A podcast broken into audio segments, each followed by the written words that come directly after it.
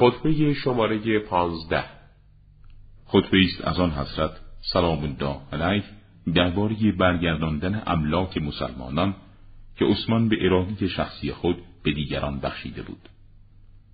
سوگند به خدا اگر آن املاک را پیدا کنم به مسلمانان برمیگردانم. اگرچه مهریه زنان قرار گرفته یا کنیزها با آن خریداری شده باشد.